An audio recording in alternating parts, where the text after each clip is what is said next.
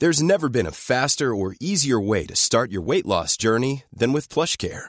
PlushCare accepts most insurance plans and gives you online access to board-certified physicians who can prescribe FDA-approved weight loss medications like Wegovy and Zepbound for those who qualify. Take charge of your health and speak with a board-certified physician about a weight loss plan that's right for you.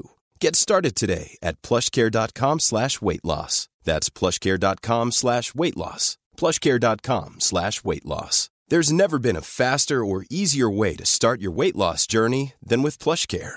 PlushCare accepts most insurance plans and gives you online access to board-certified physicians who can prescribe FDA-approved weight loss medications like Wegovy and Zepbound for those who qualify.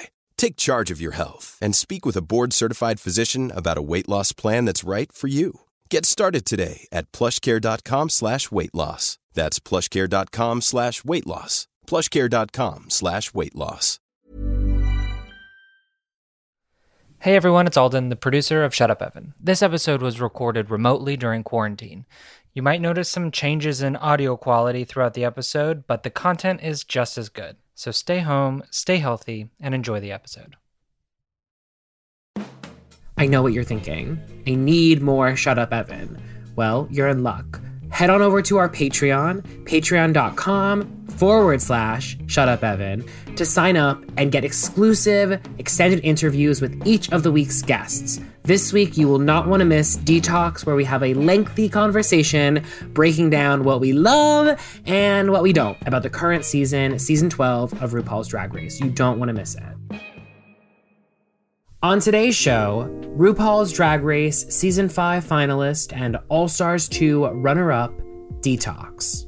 The drag queen and recording artist talks about growing up as an effeminate gay boy in North Carolina. It made me very aware that I was different and that it was bad for people to look at me the way that I was, which was being, you know, a soft, effeminate, artistic, creative person. Dating, you know, people are still very much like, I'll never date a drag queen, I'll never date a drag queen. But here we are, you know, probably the most popular people in the gay community right now, which is, you know, you're welcome. a stint making gay porn, I was a really slutty twink at, in those days, and I was like, I might as well make some money and get some new wigs. reflecting on the legacy of Drag Race, I miss the drag aspect of Drag Race from the earlier seasons, where it was about the art and about the punk rockness of drag. RuPaul as a cultural figure, As somebody who's supposed to be, you know, the leader and in the forefront of this movement, then he has a responsibility to do things that he doesn't. and awkward sex with fans.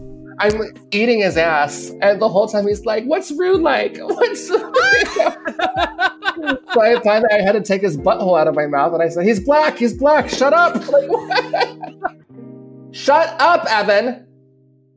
Hey guys, what's up? It's Evan Ross Katz, and you are listening to Shut Up Evan, a podcast about gay shit and internet culture. I'm joined once again by my producer, Alden Peters. Hello. How are you? Oh, I'm fine, all things considered. Yeah, I feel like now there's the the recognition that t- to be fine is uh, a relative term to the Yeah. But anyway, one source of great distraction for many people within the LGBTQ plus community and beyond over the last couple of weeks has been Drag Race. And for many people, Drag Race has really been a significant demarcator of time. It's the one thing that sort of we can depend on right now. Uh huh. And we have, you know, one of the show's most famous alumni on today. Uh, but I wanted to ask you, and and also I should preface, we get into this subject in depth in this week's Patreon with our guests. But so Alden, what's your how are you feeling about this season of Drag Race? I'm enjoying it a lot. I think that the, everybody's so talented. Um, it's thrilling because other than you know one person in particular, it's like Aiden. anybody going home, anybody going home, like kind of sucks because everybody's really good in their own way. I felt like the show as seasons went on and on. I kind of thought like, have we just run out of excellent queens with so many seasons? And I thought that Drag Race UK was really exciting because it felt fresher and newer because it was like, oh, here's a new batch in a new country of queens. And like we're getting talented queens, all talented for different reasons. But then this season came out and it's like, oh, wait, no, there's still some like excellent, excellent talent out there. I agree with you. I think the queens, the crop of queens are very talented this season. I think that I think I've been a little disenchanted by the fandom and I don't even mean in in the typical way that like the fandom can be problematic in that they can be racist and they can uh, be just very vicious towards the queens and towards one another and death threats and all that. I'm not even speaking to that. I guess what I'm trying to say is Twitter, which is where I hear about most of this. It's like I'm following mostly. I'm following a lot of gay men in their 20s and 30s mm-hmm. who have similar sensibilities and or interests to mine. And so i realized that like my i tend to get large clumps of people that just all think the same thing and notice the like the show will serve something on a platter and then everyone will just eat it up. And i don't know if it's because i'm just like a critical bitch or if i my reverence towards the earlier seasons is such that I miss when there the show sort of stood on its own a bit more and wasn't so so much a part of like fan culture. And, and like that's a strange thing to say because it's it's a lovely thing that the show has this fan base but i feel like the fandom makes it harder for me to love the show. Does that make any mm. sense? Yes 100% I mean, uh, I feel the same way about Star Wars, for example. It's a similar fandom where it just sort of like every time a movie comes out, it's like, do you guys even like this show? Like, mm. do you like this franchise anymore? Because you just seem to hate it more than anyone else. Um, I've I've always found a, a similarity between those two fandoms, especially lately. I also think there's like an over loving though too. A lot of the girls on the current season, the way I see it, and this is whatever, but like I see them as eight out of tens, but I see the rhetoric about them on the internet 10 out of tens. And it's like, well, I, f- I think part of that hyperbole, or at least why I'm excited about it, is that like I feel like a little like starved for just a bunch of talented queens, combined with the fact that we were getting drag race back to back to back to back. And then we finally had a pause when the world went crazy. And now it's just like thank god you're actually back in our life. Yeah. But i mean i think if anything i've really come to love the ecosystem of drag race podcasts hmm. in in opposition to sort of twitter where i feel like everyone just sort of you know like there's a thing right now. It's like if you go on twitter and just say like i would die for heidi N Closet that's gold for Twitter right now. Like people love like standing for Heidi is a thing that is popular. That uh, ecosystem uninteresting to me. Um, but on the podcast, and I want to shout out All Right Mary, um, which is my favorite Drag Race podcast by far. They really break open a lot of the nuance and also sort of explore the show through the lens of previous seasons and the precedent and mm-hmm. who the judges are and, and what's being critiqued and whether or not all of the elements of the show are sort of congealing to be the show that they as fans once loved and and I just really love that sort of commentary and sometimes I feel like it's like I like the I like listening to All Right Mary talk about Drag Race more than I like Drag Race. I think part of that though is because you like it's the difference between just a regular fan consuming the show versus you that can like actually critique and analyze the format of the show in ways that the average fan is not. Um, I think of myself as just a fan of the show. I consume it. I stand Heidi, but I think that, for, but for you, it's like you look at it differently. And I think that it sounds like you're also resonating with people who look at it similar to the way you do. Yeah. Also, like I, for instance, Widow Von'Du, uh, one of the mm-hmm. contestants on the show, is not good reality television and is a good, great, or great drag queen. And I feel like the dissonance between those, I will always gravitate towards really good drag over really good reality TV. And I think that their really good ja- drag can precipitate good reality TV.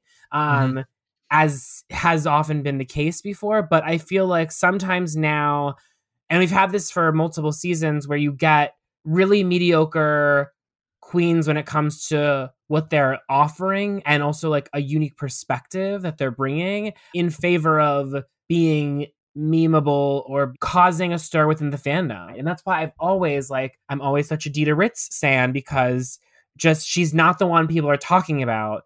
Yeah. And so therefore it's like that's always what I'm going to be wanting to talk about.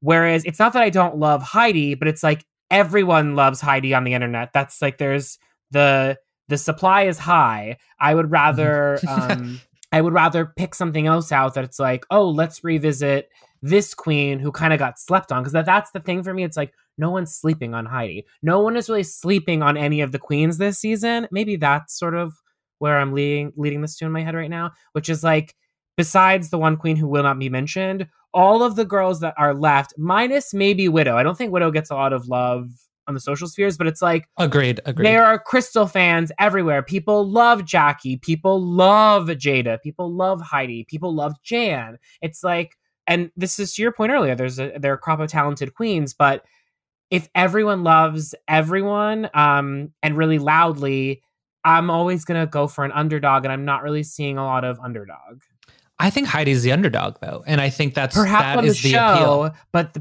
but but I guess what I'm trying to say is it's like it and if okay, so let's go with that. Like, let's, if she is the underdog, the fandom is so rallied around her that it's like she's no, even though she is the underdog, perhaps within the show, the fandom will make it so that she will have a very Vanjie trajectory, which is like it doesn't Yeah. matter how she does on the show at all because everyone uniformly loves her. And while that's great, that's not interesting to me. Mhm. So I guess the point you're making is you're a huge Aiden Zhane fan. Yeah, exactly. Um, all this to say, I think we're both enjoying the season and Yes. we're glad that Drag Race exists. I feel this way about Drag Race through and through, which is like even when I don't like it, I would rather be watching it than 99.9% of the other entertainment out there. And I love, and I will always give credit to the fact that 145 LGBTQ plus people have been featured being proud, being loud, doing Yeah. incredible things. And that cannot be erased. That part of it's not a competition. That's a competition that we won. And I love that part of the show. Absolutely. And on that note, let's talk to one of those contestants, Detox.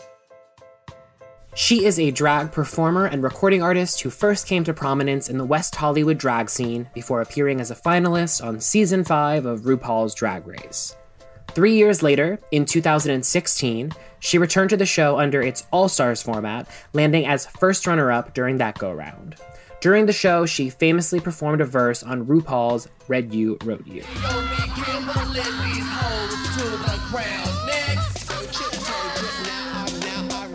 She has appeared in music videos, including Rihanna's Disturbia and S&M, Kesha's Backstabber and Take It Off, Lady Gaga's Applause, and Lizzo's Juice.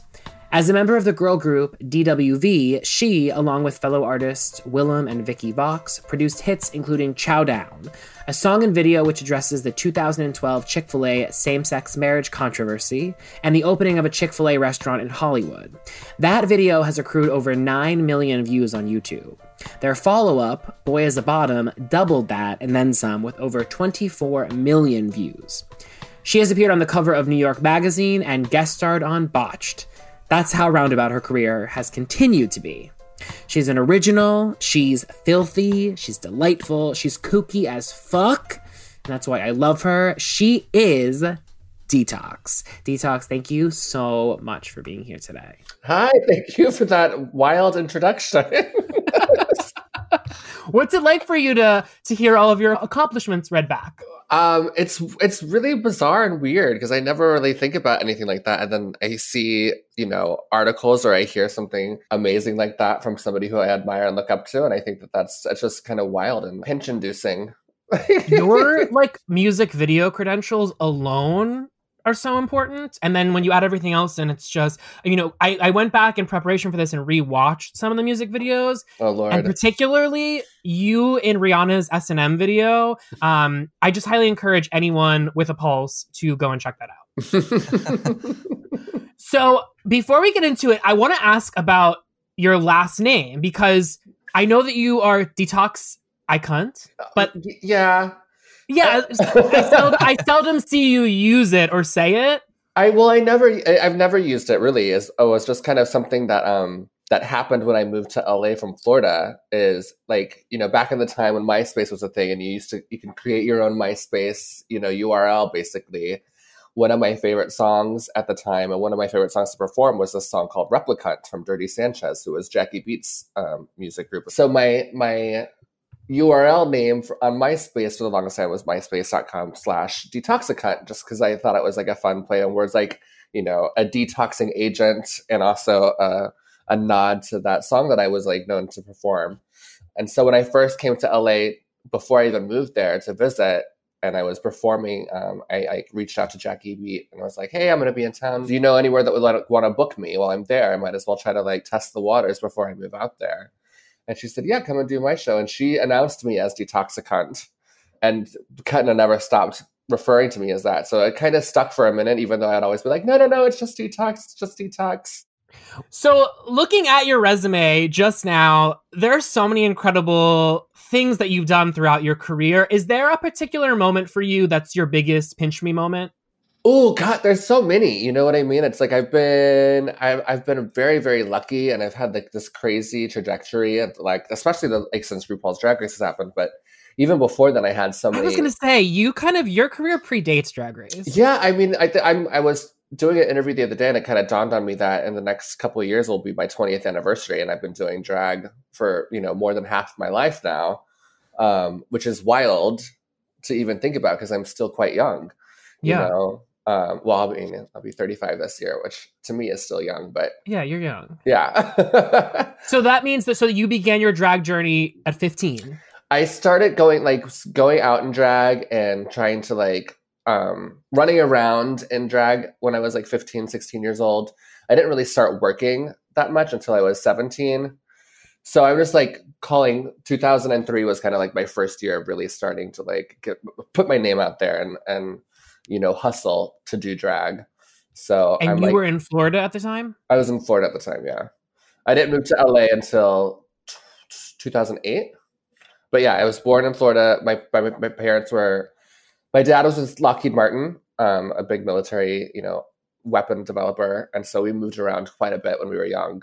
But we always kind of ended up back in Florida somehow for some reason. so what sort of compelled you in the beginning to experiment with drag and, and were you even were you even considering it drag at the time or was it just sort of dressing up for fun well, for me, it was just dressing up as fun. You know, um, my sister and I had a store. I, I, got emancipated at 15. I moved in with my sister in Orlando, and um, she had just had her first child. She was, you know, just starting law school. Um, and we we owned a business called Echo Exchange. It was a consignment store essentially, but we specialized in local designers and vintage clothing, which is like a passion of mine. So we would throw all these fashion shows and parties around town to try to get you know business in. And i would always make sure that i was a model in the shows. And one time we did a fetish fashion show at taboo nightclub in orlando florida. And it was my first time like you know being on stage in drag. I was like 15 or 16 years old. Um, and that's when i met my first drag queen and kind of like fell into that circle and started you know sneaking out of the house at night and going to the gay bars and when i went to my first gay bar southern nights in orlando and I saw my first drag show. There were like all these amazing club kids performing, a lot of trans queens performing, which is like when I fell in love with with trans women, and they all took me under their wing, and I was like, oh my god, this is what I want to do. and do you remember that feeling that came over you the first time that you were on stage and have this audience of queer people in front of you going apeshit? I imagine that's like such a unique feeling. I still get it. Yeah, I still get it. I there's, I just love drag so much, and I love I love the feeling of being with people who are like minded and who have, you know, been through the same kind of situations. Not necessarily the exact same, but like we've all come from a similar place and a similar background and have, you know, fought the fight. And I think it's a lot different now, obviously, because it's so much more accepted and, you know, the community is so so much larger and a lot, you know, we have a larger voice. But, you know, for a young kid who shouldn't have been in the gay bars, who was going in there and felt welcomed and felt supported, um, it was a really awesome feeling. So you mentioned at 15 years old becoming emancipated from your parents. What sort of relationship did you have with your parents growing up? You know, we had um we're, we have a very tight family and we're still very very close. I think it was just the whole the moving a lot at an early age and then, you know, trying to understand my my queerness um, and not really having a huge support with my family in that sense, other than my sister, made it difficult. You know, we at the time my dad's like first midlife crisis, I would say we were living in Arizona, and that was the place that we had grew up. My brother and I have a twin brother, and that was kind of the place that we knew the best. And he had a midlife crisis, decided to move us all to the small town of North Carolina where he was from, and that was such a jarring experience for me as a young, you know, gay person. I had just started junior high school. I was in seventh grade. Um, and then to move from there, where we had a really core group of friends and family, to North Carolina, where we knew nobody, where it was the first time I experienced anybody being racist to other people. It was the first time I was called a faggot. It was the first time, you know, all these things happened. And I was like, it was very, it made me very aware that I was different and that it was bad for people to look at me the way that I was, which was being, you know, a soft, effeminate, artistic, creative person. Um, and I think that created a lot of tension with the family. And do you feel like at that time, because, you know, there was, it was just such a different time in terms of the amount of representation that was out there, mm-hmm. when you sort of were receiving that message of being called a faggot, um, did you sort of internalize that as okay what i am is wrong yeah you know and uh, i had like someone like my mom who who found religion all of a sudden and was trying to get me to go to church and like you know it was it was quite obvious that i was a nully homosexual you know it's like it's not something that you can't hide this. so I definitely felt it. And of, of, course, you know, everyone at school made me feel that way. My, my family made me feel that way. And it was something that I was ashamed of. You know, unfortunately, my sister was already out of the house. She is like seven years older than my brother and I. So she was already, you know, gone and doing her own thing. And she's always been my biggest supporter, you know, my wingman essentially. And so I didn't really have her. And whenever I actually was able to move back in with her, she's the one who really encouraged me to explore that side of myself and to be fine with it and comfortable and you know introducing me to to other young gay people and introducing me to older gay people that was really great because it was like people that I could look up to that could steer me in the right direction of what not to do as a young queer person. Not that I did any of that. do you remember like a time or even like a specific moment in which you realized that being gay was not only okay, but that it could actually be a good thing. I mean, I think it was when I moved in with her and she like I met so many people that were like me, that were doing well, that were living their life free and and happy and and just not ashamed of you know their sexuality. I think that was a huge huge part. And especially like meeting other young gay kids. She like she got me enrolled into this really young queer youth organization where we would meet every week and have tea and coffee and cookies and talk about what our gay experiences were like and i had a lot of support from that you know and not not many people have that opportunity i don't think especially coming from the south to have a supportive family member that'll be like no this is what you are. You need to not you know not hide who you are.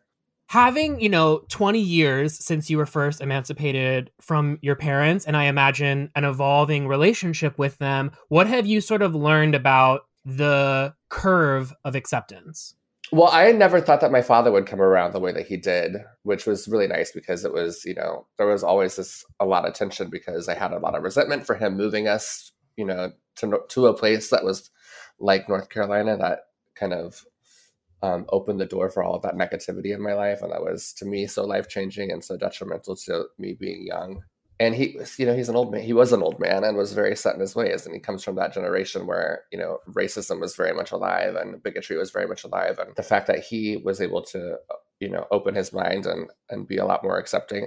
And it, it took him a while too. I don't i think it took him honestly until i got on drag race to be like oh wow this is like not a phase in my kid's life. He got to see a side of me that was uh, you know that maybe i didn't let him in to see other than you know what he saw on television I think the more that he saw that I was living a very proud life and doing really well and making a name for myself in a positive light, then he had no choice but to kind of get behind it and support me. Do you remember like growing up who the LGBTQ plus celebrities were that were sort of on your radar? No one.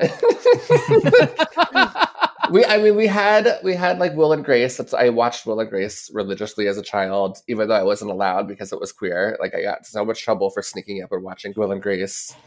And to me, I you know was young and an idiot, and I assumed that they were all just gay anyways. I didn't find out until a lot later that Will was not homosexual. I felt very betrayed.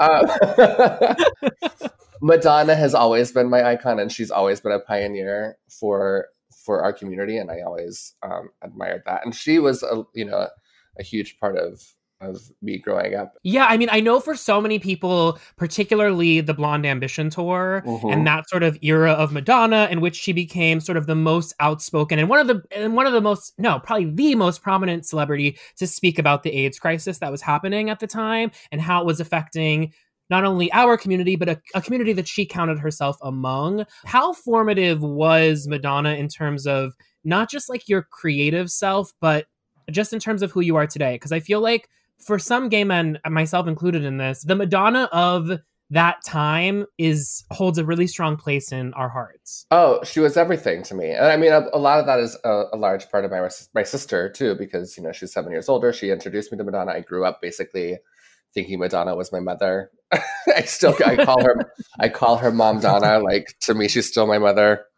A ray of light probably saved my life because it was right around the same time that I moved to North Carolina and the album came out, and I was like, got me through a lot of shit. and to, to this day, she's still that to me, even though she's a little crazy now. But I kind of love it. It's like my crazy mom. totally. She's uh, you know she's been not just creatively has been a part of of who I am and um, and the philosophy of Madonna has been a huge part of my life. Yeah, I, I completely concur. Have you seen the movie um, Strike a Pose? Yes. I feel like going back and sort of relearning that that history and, and seeing the impact that she had on those dancers' lives, both positive and negative, right. it really fleshes out the fact that she's just at the end of the day, incredibly human. Right. Yeah. I think so too. And I think that a lot of people don't give her enough credit for that. They really don't. I mean, there was a, an interaction because they just did this Madonna challenge on Drag Race. And I saw this one tweet from a young gay person saying, Who even listens to Madonna? It's been mind boggling. Yeah, but the idea that someone would be a, a, gay person would be comfortable tweeting that, like that they thought that this was a safe space in which they could have that opinion is is troubling. No. No safe space. We got to get rid of gay people. yeah, um, right. Yeah, some of them, some of them probably. yeah. Uh, so, talk to me about uh, first coming to LA. How did you end up there, and what was that move like for you? Um, it was a pretty easy move. You know, um, everything always kind of ends up coming back to my sister. My sister had moved there from Florida a few years before I got there, and she was finishing law school and you know her daughter was getting older she needed help. I had just finished a relationship in florida and she was like you know what? Like why don't you come here? Stop doing drag. Like i there was a time where i was like drag's not doing anything for me anymore. It's obviously not going to be you know a sustainable lifestyle and career if i just do drag all the time. And i was very young still which was great. So she was like just come out here and like be a stylist. So i moved out to la to help her with her daughter while she was finishing law school and to try to be a stylist. And I did that for a couple of months until the drag itch came back around, which didn't last long because once I started, you know, going out in LA and working in LA, it was kind of this really fast-paced roller coaster that happened where I did I did one show and I got a ton of gigs from that, and then that's where all the music videos happened, and that's where all the TV shows happened, and then it's just like this kind of snowball effect. Talk to me about the perception of drag queens within the community before Drag Race, because I feel like now drag queens are highly exalted within the community, as they should be. Mm-hmm. But I know there was a time, even 10 years ago and beyond, when drag queens were not looked at in the same light that they are today. Did mm. you have mm-hmm. that experience? Uh, for sure. Yeah. Well, it also just depends on really where you were. Like in the South, drag is a huge thing, which is surprising because it's still such a like, you know, uh, narrow-minded sensibility when it comes to the rest of the South, but in the queer community, drag was a huge thing. And I think growing up in the South and, and starting my drag career in the South, that really taught me a lot of the ropes of the business and the industry and how, you know, to be a kind and respectful performer and entertainer. And it made me a lot more well rounded in that sense. And so I think that having that kind of sensibility moving into Los Angeles, where it was very much a, a different kind of scene, it was all about the club ambiance girls, really. It's like there, um, there were a lot of shows going on, but everything was more about the personalities and not so much the entertaining, you know, entertainment value of it. So I think that that's that attributes to a lot of my success being there. But I also feel like I, I in my mind, I was always revered everywhere. You know? But there was this, there's a total, and even still now you see it like, you know, people are still very much like, I'll never date a drag queen, I'll never date a drag queen. But here we are, you know, probably the most popular people in the gay community right now, which is, you know, you're welcome. but there it's was so first- true though. It's Yeah. so true. It's funny because nowadays we talk about, you know, there's this expression, the trade of the season, and this Mhm. idea that, oh, there are so many hot guys that do drag or hot women that do drag. And I think that that concept and the the the, nor- the normalcy of that, if you go back even 10 years ago, it's like drag queens were not seen as the hot guys out there. Right. Mhm. And now you have like all the hot, like all these circuit daddies and everything that are trying to. Girl, there's this one, there's this one guy that I see. Uh, Bianca sends him to me like every day. I don't know their name, but he's like this little circuit queen, really buff and muscular, and he does drag out of his living room. but it's just funny because everyone wants to do drag now, which is hilarious to me. It is. It's incredible too because you see these people that will just put on a wig, paint the lips, record a video in their bedroom, and suddenly they're auditioning for a Drag Race. I do think that this show has created an ecosystem where everyone thinks they can do it, and One while that is true, um, there's a difference between that and what someone like you does. I agree. Yeah. I mean, I, I think that it's great that it has, you know, opened up this realm of people wanting to express themselves in different ways and um and have fun because drag is so much fun. And so that's part of the enticing thing to me when I was a younger kid is that it was it was a way for me to express my creativity and my my passion for theatrical arts, but it was also just a lot of fun.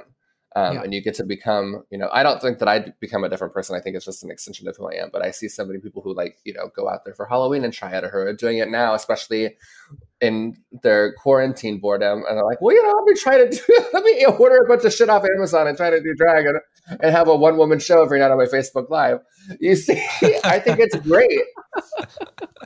but I think it's great. And I also feel like, okay, well, don't forget to like, you know, stay in your lane and pay your dues if you really want to be a drag queen. Yeah. it's an amazing thing, but sometimes the ecosystem can be such that it inflates um, the ego or the success of someone newly in the business when Mhm. there are people that have sort of been paving the way for their existence that don't always get their flowers. So I Mhm. think that there's good and bad that comes with it. Um, for sure. Going back to your early days, was there a particular song for you that when you put it on, when it came on and you stepped up on that stage, the fantasy just went into full throttle? I was such a, a weird like club kid when I first started doing drag that it was all I was all about peaches. Like any of the Electro Clash. I mean, granted, it was early 2000s, so it was very of that era. Like Electro Clash, Miss Kittin, Peaches, Avenue D, like all the anything that like talked about my pussy and was nasty. I was all about. but there was this one song that I would perform the shit out of, and it was a Peaches song called "Stick It to the Pimp," and I remember doing doing that to death, but it being like my jam. Every time I would go on stage, I would do that one. Like a hand grenade. I'm the first one on this penny raid. Go stop my own sick hit parade. Wanna be part of local brigade. Never cost more than a penny a cake. Forget that lady marmalade. I'll fix you some peach lemonade. You wanna stick it? I've always wanted to ask you. You had a brief stint in an adult film at one point. if you're comfortable talking about I'm it, fine. Okay. Um, it became sort of a trope within Drag it was Race. definitely not the only one I've done, which is great. a bitch, So- a bitch needed money for wigs, so she did what she had to do. and it kind of became a trope within Drag Race of unearthing the idea that so many of the pa- not the idea, unearthing the fact that so many past queens have experimented in adult films to various levels of um, success. So how did that come about? Um, well, I, I was living with a porn producer in Orlando when I was young. Like we, we I would always like crash at his place. And I ended up moving in there, and it just kind of happened. Like I think they had somebody flake on them or something, and they're like, "Hey, what do you do? You would you do it?" And I was like, "Yeah, I mean, might, might as well." I was it's, I was a really slutty twink at, in those days, and I was like, I might as well make some money and get some new wigs. Um, which is exactly what I did. Was it bizarre for you when the videos resurfaced during Drag Race? Um, not really, because I kind of assumed that it would happen. Some stuff like that came up during um one of the other girls I think that was on a season before me or so. Um, I can't remember who it was or not, but I just I figured it was something that was going to come up. Um, Yeah. And I even told them, you know, during my audition process, I was like, you know, I have a past in the adult film industry, and I had several videos and blah blah blah blah blah. And they're like, ah, it shouldn't be a problem. And so I was I was surprised that only one video is really the one that was circulating, and it was the video was like my probably my least favorite experience in in that you're like, realm, if it too. had to be one, you're like, why couldn't it be this one? Why couldn't it have been another one? But that one, uh, that's the one that made its rounds, and I'm surprised the other ones haven't. I have to say though, first of all, I appreciate you answering the question. I have three favorite queens on Drag Race, period. I mean, like with respect to all the girls, many of whom I love, and I really do count you as one of those three. And I think that you answering that question and just your openness towards who you are and, and so unabashedly is there's so many things I love about you, but that's one of those things. And so I just appreciate you not only answering it, but just being like, yeah, it's a part of my life. Yeah, I mean, I'm a total open book. I wasn't really embarrassed by it because I knew it was going to come out when it happened, and whatever. We're we're gays. We're sexual people. Hello. You know, there's this quote from Gypsy that I love where Mama Rose says, um, Nobody laughs at me because I laugh at me first. And I feel like once you sort of harness that power, which I know you clearly have and always have, once you sort of understand that about life, it becomes a lot harder for people to belittle you or attack you or make you feel Mhm. less than. So before Drag Race, you, Willam Belli, and Vicky Vox formed a group called DWV. hmm And uh, can you recount how you all first met and began working together? Well, um, we all met at different times. Like Vicky kind of came into my life a little bit after Willam did, but when I first moved to LA, Willam, um, Willam was the door girl at Here Lounge, and I would I would do Jackie Beat show at Here Lounge, so I would see him all the time. And then we ended up doing a couple of different like TV shows together randomly, like as extras, and we were always like the go to kind of drag girls that were get, getting cast and like as background talent everywhere. He was obviously pursuing um, more acting than I When you're ready to pop the question, the last thing you want to do is second guess the ring. At Bluenile.com, you can design a one of a kind ring with the ease and convenience of shopping online. Choose your diamond and setting. When you find the one, you'll get it delivered right to your door. Go to Bluenile.com and use promo code LISTEN to get $50 off your purchase of $500 or more. That's code LISTEN at Bluenile.com for $50 off your purchase. Bluenile.com code LISTEN. Many of us have those stubborn pounds that seem impossible to lose, no matter how good we eat or how hard we work out. My solution is PlushCare. PlushCare is a leading telehealth provider with doctors who are there for you day and night to partner with you in your weight loss journey. They can prescribe FDA-approved weight loss medications like Wegovy and Zepbound for those who qualify. Plus, they accept most insurance plans. To get started, visit plushcare.com slash weight loss. That's plushcare.com slash weight loss. was. I was just trying to do whatever gigs I could get. And then we became we became friendly. And then um, I met Vicky while we were doing auditions for the show at Hamburger Mary's that I was hosting. We were, it was Calpernia Addams and I. Um, Oh we my each had our own show. I know, she's legend, amazing. Um, but we each had our own shows there, and so we were we did like this kind of open casting call for new girls and new talent and like whatever new any kind of new acts that were around LA because we were bored with everyone who we were working with.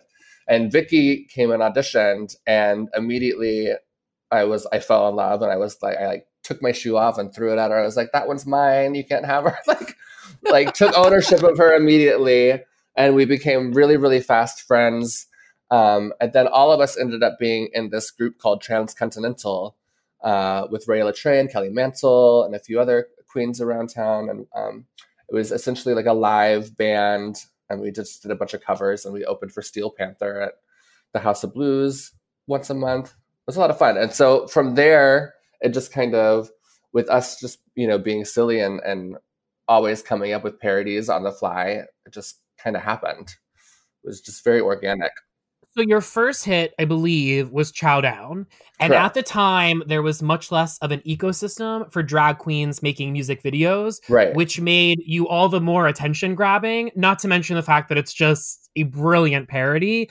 What was that period like for you in the beginning of watching something that used to be contained to the club or maybe the LA drag scene sort of blow up? It was wild because we weren't really sure what was going to happen. We were just, it was something that we would constantly sing, the Chow Down song. We would constantly just like hum around with it. and then decided to make it something. Willam had just finished filming Drag Race, so we thought it was going to be a great, you know, opportunity for him to to release some content. And I don't think any of us really expected it to blow up the way that it did, but obviously we were thankful that it did.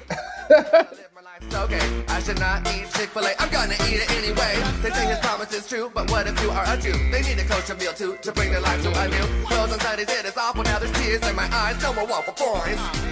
My only bleeding hope is for the fact. Did you intend it to be the social statement that many people perceived it to be?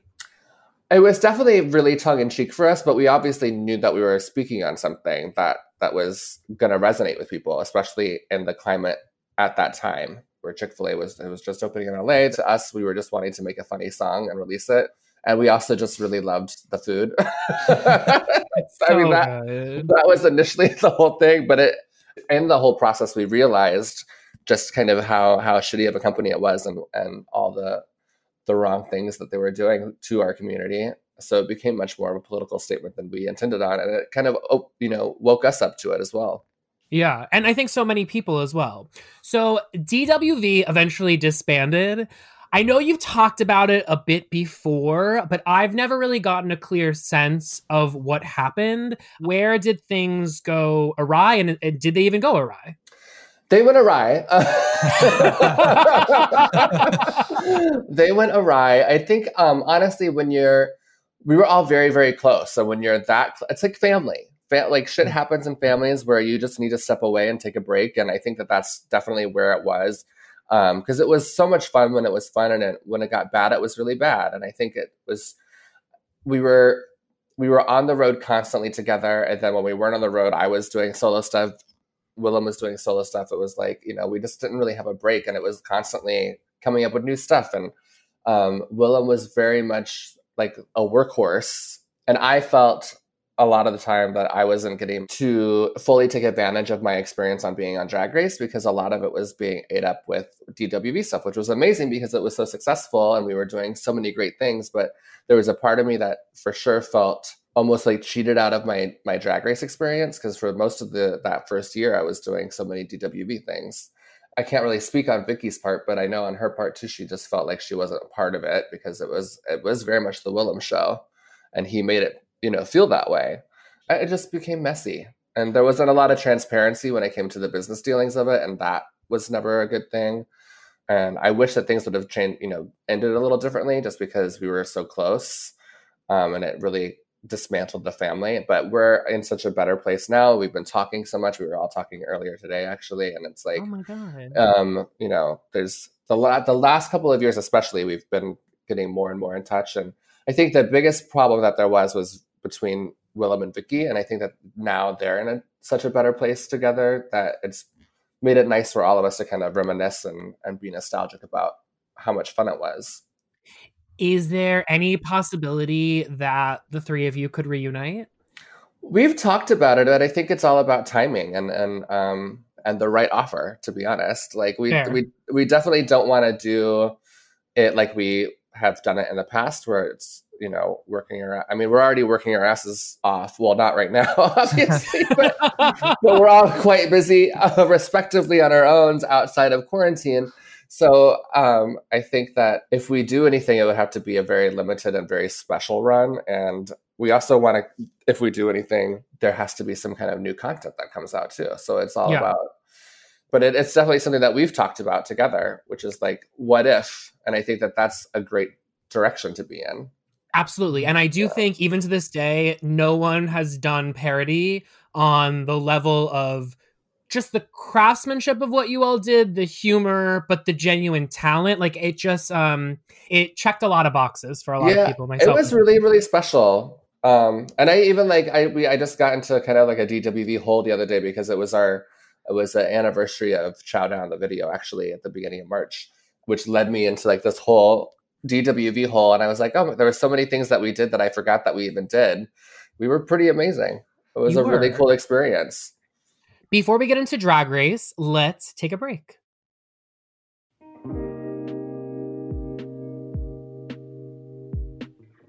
If you enjoyed what you just heard, I have some good news for you. There are extended interviews with our talent available on our Patreon at patreon.com backslash shutupevan. For those of you that aren't familiar with Patreon, it is a way for myself, my producer Alden, to make a little bit of coin off of this podcast. That support will allow us to continue to make more episodes. So if you liked what you heard and want to support what we're doing and the continued effort to keep doing it, please consider subscribing to our Patreon today.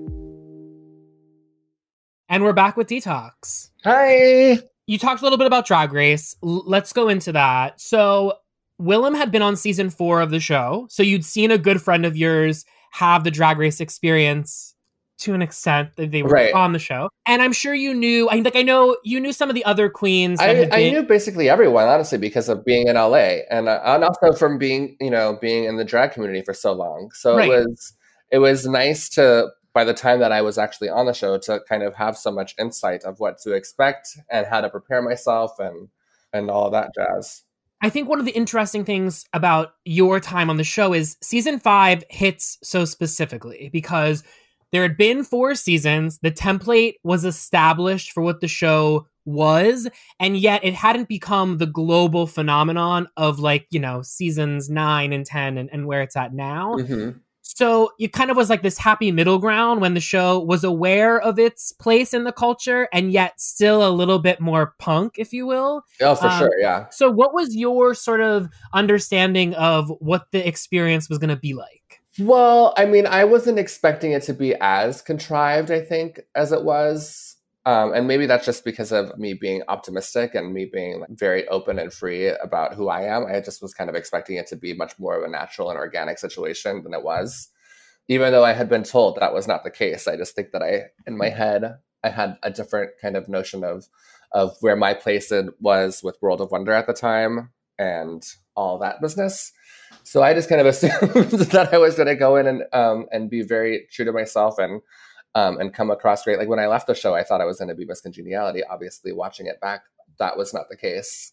So it was, um, interesting coming out of it. Well, when you say like that the thing was contrived, do you have like a story or anything like an example that you can illustrate that a little bit? Well, I mean, they always say don't blame the editing, but the editing is a huge, huge way that they tell the story that they want to tell. So, Mhm. like going into it, there would be so many times I'd be watching it live, and and knowing like you know I have a very biting sense of humor and a very dry, sarcastic wit, and a lot of that was turned around to to make me look like I was saying something bitchy when in reality everyone was laughing with me, but because of the way that they edit it in certain places or at different times even like you know taking sound clips that were from a different moment and in mm-hmm. a different regards to something else and turning it into something that it wasn't i think that that was you know i was very disappointed in that especially for having the relationship i had with world of wonder for so long i was like i felt in a sense taken advantage of because you know yeah you can say don't blame the editing and that it came out of my mouth but it came out of my mouth in a different context It's almost as though there is more grounds to actually blame the edit than people give deference for. For sure. And I mean sometimes people do act certain ways and but I know a lot of the times that that things that made me look like a, such a bitch were not delivered in that way. Hmm. Yeah. So that's why like when you know that's why I say when I when I left I was assuming that I was going to be Miss Congeniality because I was kind of the you know I was like the older doll in the game and I was supportive of all of my sisters and really helpful and if anyone needed anything I would be there for them and I was funny and like lighthearted but all of that was kind of turned into I you know I'm a severe stuck up egocentric bitch which I am all of those things but it like pressurized them. yeah Was it weird for you to see moments like um you know, you have some many iconic moments from that season, but for instance, one of them happened in Untucked with what has become canonical at this point. I have had it officially. oh yeah I've had it with you. Go the f- home.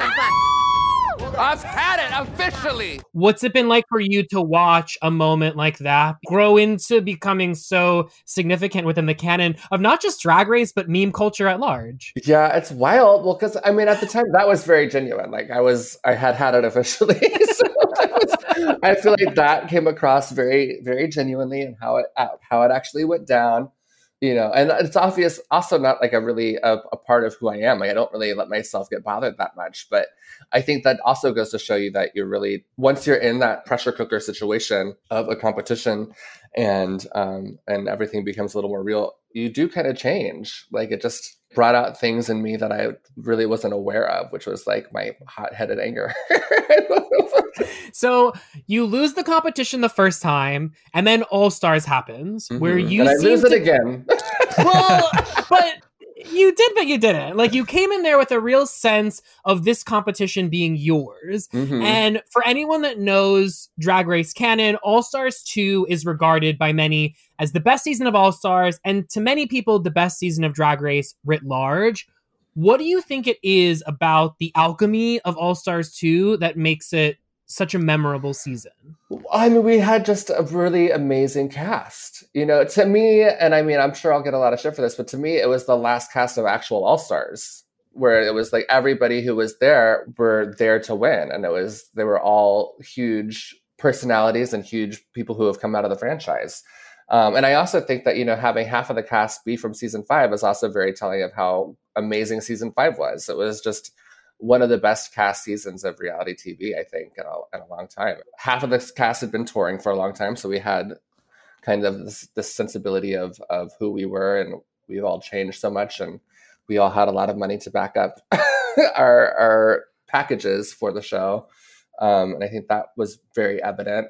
It hit different, as the kids say. totally. I think another component to it was there was more distance between when many of you had last appeared on the yeah. show, particularly people like Tatiana who had it who had grown so much. I feel like nowadays with All Stars as it is, literally some girls will come from filming their season mm-hmm. and go mm-hmm. right into All Stars and it doesn't give us as an audience time to miss you right. and or you time to grow not just as a drag performer but as a human being. But a human, yeah. And I think that's also something that they're missing with doing a drag an All Stars every year the pool of cast members is getting smaller and smaller. I think it kind of lost its charm if they're now that they're doing it so frequently because you just don't get a chance to breathe. No, and the girls that I miss the most, like one of my favorites of all time is Dida Ritz. And it's like, yeah. that's the kind of queen that I would want to see back on my television, the kind of queen who's not all up on social media and always sort of running her mouth. And this is no shade to anyone that runs their mouth. I I, I run my mouth for a living, but mm-hmm. I really do love when someone sort of comes out of the blue and is like comes back and is sickening and is like, oh wait a minute, she wasn't top of mind for me, and that's my mistake. Mm-hmm. Well, and that's totally what I mean by there's not many.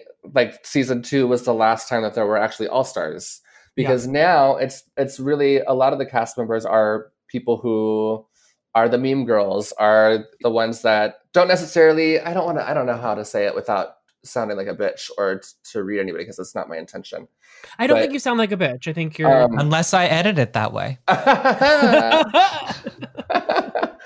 I well i think it's i don't know because now they're all the girls that they're using these days are now just people who are you know the the most meme worthy from untucked during their seasons and not necessarily the ones that have the chops to back up the work.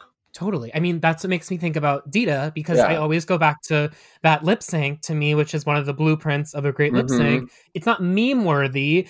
It's just a fucking amazing. It's just a drag. It's the, and that's what I miss too about the show is that it's not necessarily about. Even though this season has been surprisingly really great to me, even though some people think it's really boring, I think it's been really great because it has showcased a lot of talent but I miss the drag aspect of Drag Race from the earlier seasons where it was about the art and about the punk rockness of drag. You know, I miss that. I miss it's just so self-produced now too. Like it's missing the sincerity and like you know the honesty of the actual players because everyone comes in there with their own initiative and their own production scene for themselves. Right. Yeah. So let's talk about Read U Wrote U. a probably for me the most iconic moment to ever happen on Drag Race. For sure. Oh my god. I mean just being able to talk with you right now about it, chills.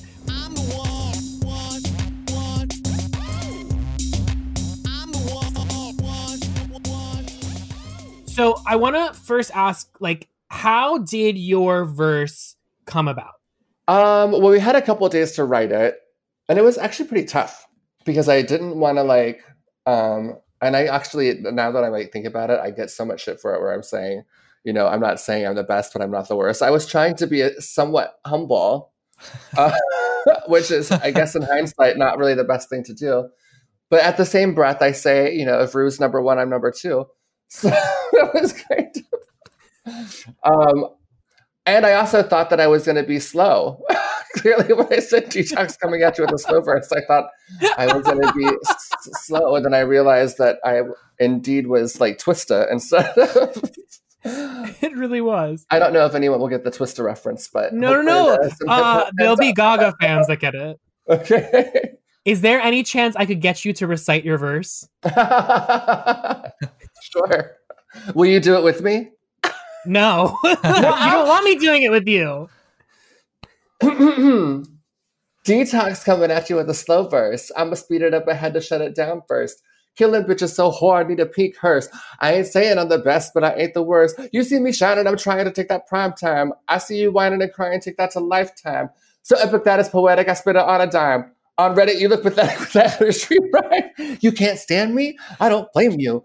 If Ru's number one, I'm number two. You disagree? Well, that's on you. Eyes on the chalkboard, I'll spell it out for you. This is your part. You do it. D to the E to the T to the O to the hold it.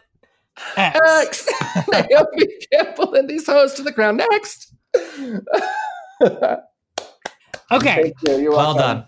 Thank you. We got to talk about that one lyric though, because I, I mean, even hearing it right now, it's like my pulse is racing. Naomi Campbelling these hoes to the crown next.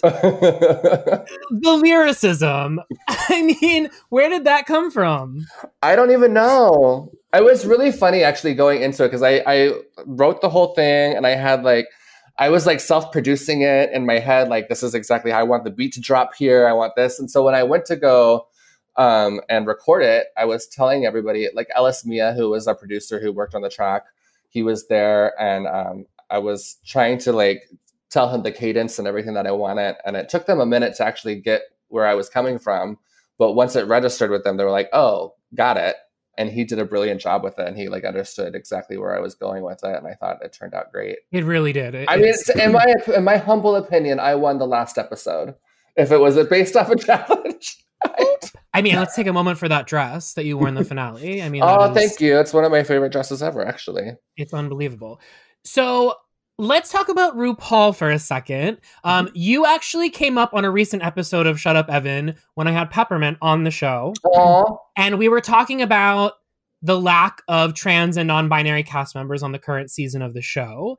And I referenced a tweet of yours from a few weeks back in which you directly called out the show Mhm. as one of the most prominent voices to come out of the show, it's seldom that we see queens of your caliber critiquing the show Mhm. um, and doing it so um, pithily, if you will. You know, it was a single tweet in which you called out the fact that this show is not an inclusive format for drag. Mhm. I'm wondering, as someone who's been doing drag for as long as you have, what's your relationship like to RuPaul as a figure within drag? Well, I mean, I wouldn't be here if it weren't for RuPaul. So it's like, you know, there's in so many ways that he's changed my life and the lives of so many people and the lives of really queer people in general by having this amazing program that we all look to as an outlet of escapism and to us also celebration of our community. I think that it is a responsibility that he has and that World of Wonder has to include more people of our community and tell more stories that are of our community. And I think that it's a disappointing thing that that's not happening um, especially when every year they say it doesn't matter who you are or what you are or what you identify as, Drag Race has room for everybody. Well, if that's the case, then I don't understand why we're not seeing that, you know. And it all starts somewhere, but I mean, after 12 years, it hasn't gone anywhere. You know, maybe it's not my place to talk about it because I'm not a trans person and I don't, obviously, I can't speak of their experience because I haven't lived that experience, but I can speak as a a human being with a heart and a soul and a mind who a lot of my trans friends want to be a part of that franchise and are not getting the opportunity to do that. And I think that it's important for somebody who, you know, does have my platform and who has gone through the experience to show support for our, our siblings and hopefully some kind of change will happen out of it. But I, you know, honestly don't see that happening, which is heartbreaking. It's interesting because, you know, you're old enough, as am I, to remember RuPaul Supermodel of the World. Yeah. And then there was this time in the early 2000s when Ru sort of dipped out of the cultural conversation for a little Mhm. bit. Then Drag Race happens, and a sort of a new RuPaul emerges, which is like Guru. It's Right. literally the name of one of his books. And I think that what a lot of people like myself take issue with is they I love RuPaul, the drag queen, the drag performer. I recognize the path that RuPaul paved i- in drag culture and in LGBTQ representation in the mainstream media. But I have a hard time threading the needle on the guru of Ru, Mhm. um, the fracker, the person who um, proclaims epitaphs about life that I don't always ascribe to. Right. What's it been like from your perspective watching that part of Ru sort of take hold and sort of l- the loosening of Ru as supermodel of the world? Well, to, to, you know, a lot of times he likes to say that that drag is so punk, and I feel like a lot of times he's lost that punkness of him when he's trying to align himself in a certain way in order to, you know, feed the mainstream machine that drag race has become, and it's all you know become a lot more self-preserving. So you can't you can't really call yourself punk when you're doing when you're acting like that, you know. It's tough because you know I I have so much respect and admiration and love for Ru, but I miss that that '90s sensibility where it was like you know this big slap you to the the face of the rest of the world. Maybe it is because the times have changed, but I think that as somebody who's supposed to be you know the leader and in the forefront of this movement, then he has a responsibility to do things that he doesn't. Very well said. Um, let's talk about the internet. You are quite active on social media. I mean, uh, one of Am my I, I fa- feel like I'm not that active. Well, you're active in my DMs. I'm active in your DMs because you're hilarious. I'm act- yes, I'm very active when it comes to like a same sensibility of of comedic relief and escapism and and pop culture and I was gonna say, like, you and I just have these tremendous back and forths where it's like I, I call them to my boyfriend. I say, I just got a detox dump, which is when you'll just go through my stories and comment on each of them. And I love it because I love your perspective always. Mm-hmm.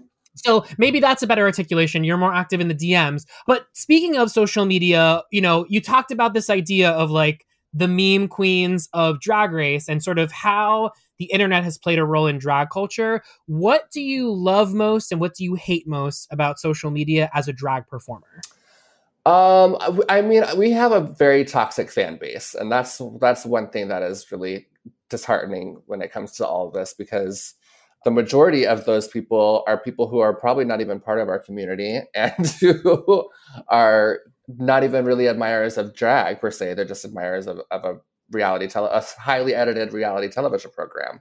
So I try not to engage and I try not to like view any of that shit. It's kind of hard whenever you have so many people in your DMs. Although lately I've been really great at the block button, so I have a lot more positivity in my in my notifications. I also don't check my notifications a lot. I, I go in there to do social media, which is probably bad for my career in a sense that I'm not as active as I should be, but I like what I like. I like go I go do look at the fashion memes. I go I talk to you.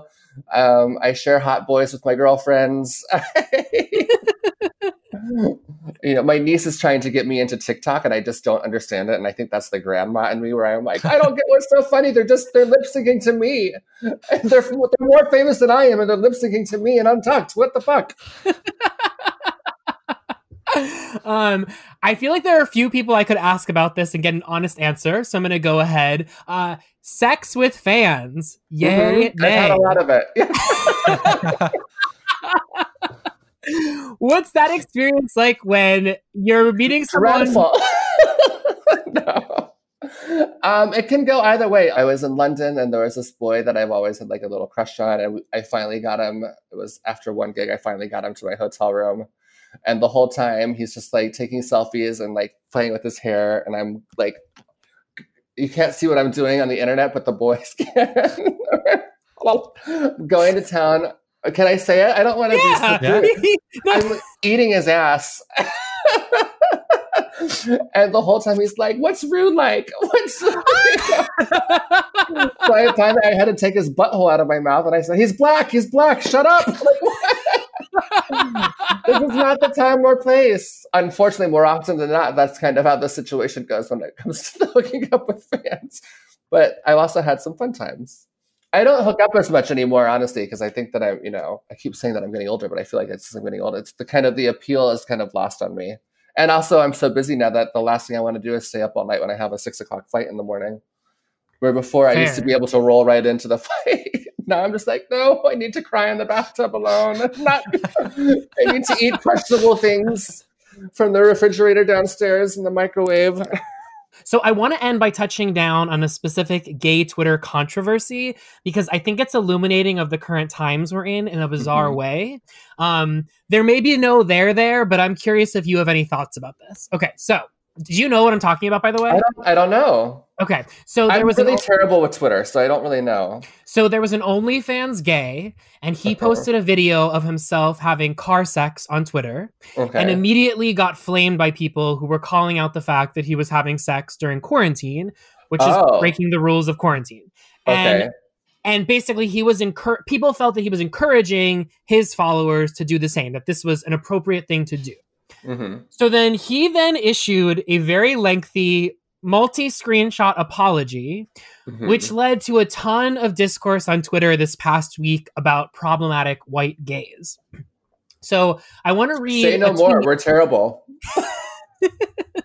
So I want to read a tweet from a friend of mine, Philip Henry, and sort of get your response. Okay. So he tweeted yesterday and he said, Been minding my business mostly, but gays on this site have created and contributed to an entire social currency that gives clout and unchecked deference to attractive white men, and then everyone goes ham when they cross the line in their nearly pathological need for attention. I'm not asking anyone to do anything other than maybe look at your own likes or how much gassing up you do of these white men and their mentions, even the ones you think aren't quote unquote problematic, and assess how we all created this program and now get mad when it malfunctions. Mhm. I think this whole situation is really interesting in sort of watching the tribal mentality of people giving this seemingly bizarre situation, if you will, so Mhm. much attention. I mean, this really, when I was on Twitter on Sunday night, this really was dominating my Twitter. And it was like both people commenting on it and then commenting on all of it, like the Notes app apology, the sort of uh, hating on white gay t- Twitter, which is really popular. What are your thoughts? Very, I mean, not e- not necessarily on this specific Mhm. incident, but sort of on a culture within the LGBTQ plus community in which conventionally attractive cis white men are given space and an, an exaltation by many that can be deemed really problematic. Oh, for sure. And it's, you know, it's because of this alleged quote unquote attractability that they have because of them being gorgeous, muscular, you know, gorgeous in the sense of whatever term, uh, white, muscular, cis men, you know, those kind of people have always gotten a pass at things in life. So I think people, especially right now when all we have to do is sit around on our computers or our phones and look at Twitter or look at Instagram or look at Facebook, that's all we have to do right now. So of course people are going to be more reactive and responsive to those things because what else is there to do than to get upset and bothered by that? And also it's important to call shit out. Like why not have that conversation and why feel bad about that conversation? I feel like there's a parallel here to the drag race ecosystem in which a lot of cis white conventionally attractive drag queens are able to bolster really large followings that are more centered around their attractiveness than they For are sure. their drag. That's a, that's a conversation that a lot of people have been having for the last couple of years is um, especially the queens of color that come from drag race who barely get the amount of followers who um, like even with season 12 there are there are still a couple of queens that aren't verified It's that are queens of color which is nuts to me. If you're going to verify all the girls verify all the girls. I don't understand. And it's really i was doing a viewing party a couple of weeks ago with Shea and Shea was saying that she still has like you know she's still well under a, a million followers. And to me that's insane because she's one of the the fiercest competitors that have come from the franchise and she's such an a- amazing talented queen a lot of people think that that's you know racism within the fandom and that's probably you know very well could be the case but it's also the celebration of cis white men We got to get rid of them. we have to get rid of them, eradicate all There's um there's a line in the Buffy the Vampire Slayer movie. Um i was wondering which if buffy was going to come into this they're talking about themes for the school dance And the one girl goes, What about the ozone? And the other girl goes, Yeah, we got to get rid of that. Yeah. And I just, I love that line. Um, so, last question Who is the best drag queen working today? Oh God. I have a lot of favorite drag queens working today. That's the that's the question right there though.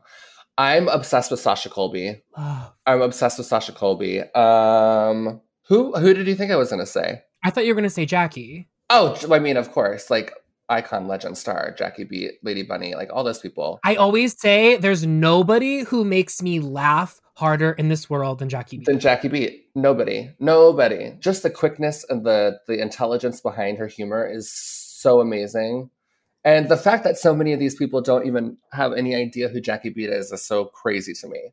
Like all these Drag Race followers, please do your research, Drag Race fans, and explore people who are outside of the realm of Drag Race because there are so, so, so many more amazing drag queens out there that don't have the light that we do as being part of that franchise that deserve it. So please do your research. And I also think it's interesting that I do love that the show takes some time sometimes to sort of give a little bit of queer history as they did, you know, with Stonewall, for instance. But I Mhm. wish the show would give that same space rather than being sort of like the queer history Mhm. lesson that it sometimes does. I'd rather they do drag history lessons and sort Yeah. of amplify people like because you know they t- reference bunny all the time but it's like i wish they would really get into truly Who- how prolific Bunny of a is, figure yeah. yeah For sure. The one of my favorite things ever that happened on Drag Race was I think it was either it was during season one or season two.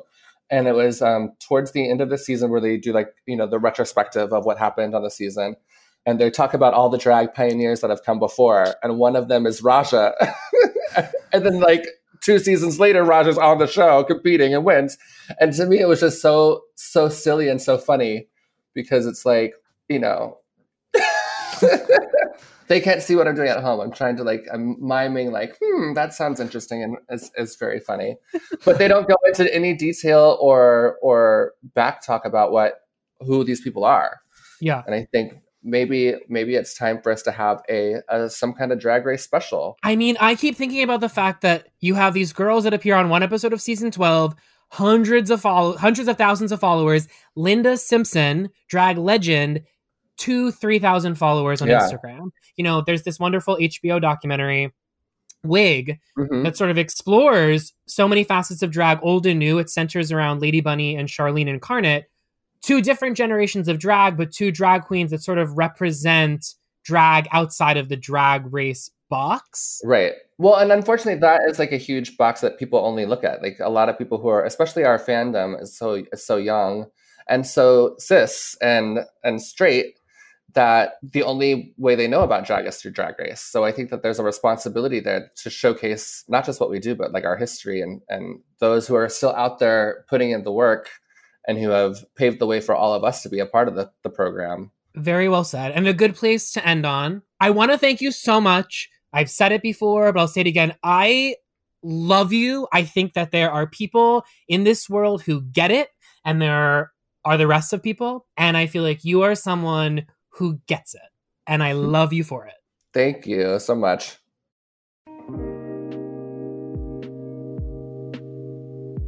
I'm Evan Ross Katz. Shut Up Evan is produced and edited by Alden Peters. This podcast is made possible in part by our supporters on Patreon, so we tip our hat to you all. Go to patreon.com backslash shut up Evan to get access to bonus content, including extended interviews and bonus clips. And again, from the bottom of my heart, thank you so much for giving a shit about anything that I have to say.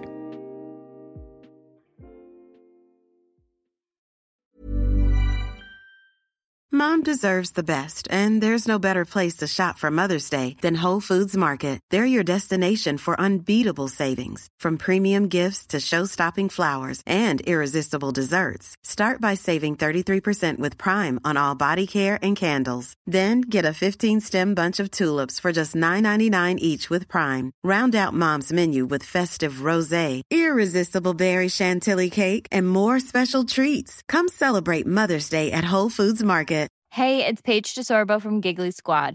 High quality fashion without the price tag. Say hello to Quince. I'm snagging high-end essentials like cozy cashmere sweaters, sleek leather jackets, fine jewelry, and so much more. With Quince being 50 to 80% less than similar brands. And they partner with factories that prioritize safe, ethical, and responsible manufacturing. I love that. Luxury quality within reach. Go to quince.com slash style to get free shipping and 365 day returns on your next order. Quince.com slash style.